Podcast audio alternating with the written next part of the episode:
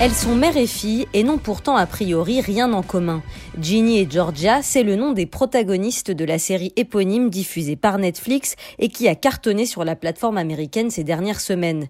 Georgia est une blonde sculpturale aux allures de Brigitte Bardot et d'Erin Brokovich, plastique hors norme, style vestimentaire volontairement trashy et vocabulaire fleuri, elle n'est pas du genre à se laisser faire. Cette trentenaire débarque dans une petite ville de banlieue BCBG avec sa fille ado de 15 ans, Virginia, surnommée Ginny, et un petit frère qui se prend pour Harry Potter, prénommé Austin. Ma mère avait mon âge quand elle m'a eu. Tu vas aimer le Massachusetts. C'est parfait pour une nouvelle vie. La nouvelle qui déménage tout le temps. La série écrite par Sarah Lampert suit les démêlés de cette famille monoparentale atypique à son arrivée dans un monde bien sous tout rapport. Vous retrouverez dans cette série tous les codes que l'on adore du teen drama, la série pour ados à l'américaine. Triangles amoureux dans un lycée, rivalité amicale, célébration de Halloween ou du bal de promo, bande son pop, tous les ingrédients bien connus sont là et fonctionnent à plein régime. On s'est embrassé que trois fois, c'est tout. T'es sérieuse là? C'est typiquement masculin ça. Pourquoi?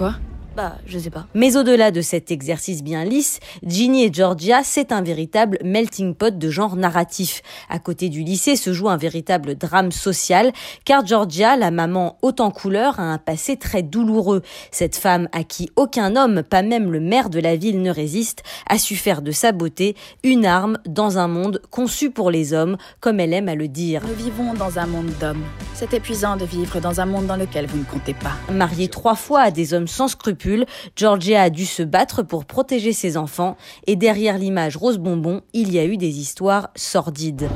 J'ai fait des choses dont je ne suis pas fière, mais si c'était à refaire, j'hésiterais pas, je ferais tout pour protéger mes enfants comme on ne m'a jamais protégé. Absolument tout. Et l'arrivée de cette femme à l'accent texan prononcé n'est pas pour ravir les matrones wasp d'une petite ville de Nouvelle-Angleterre. J'ai parlé à ta mère hier soir. Elle est très sympa, je suis au courant.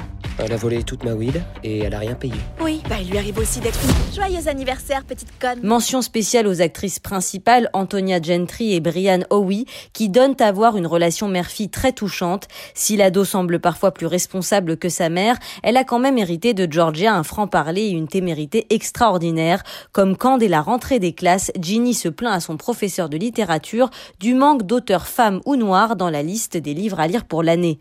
Point de tabou également entre les deux femmes, Georgia briefe sa fille régulièrement sur la contraception et la psychologie masculine. Mieux vaut ça, selon la mère, qu'une grossesse précoce pour sa fille. Ginny et Georgia, c'est donc la version 2021 de Gilmore Girls. Ici, les bons sentiments se mêlent aux blagues bien trash. Une série plus complexe qu'il y paraît, mais surtout un divertissement rafraîchissant dans cette période plombante.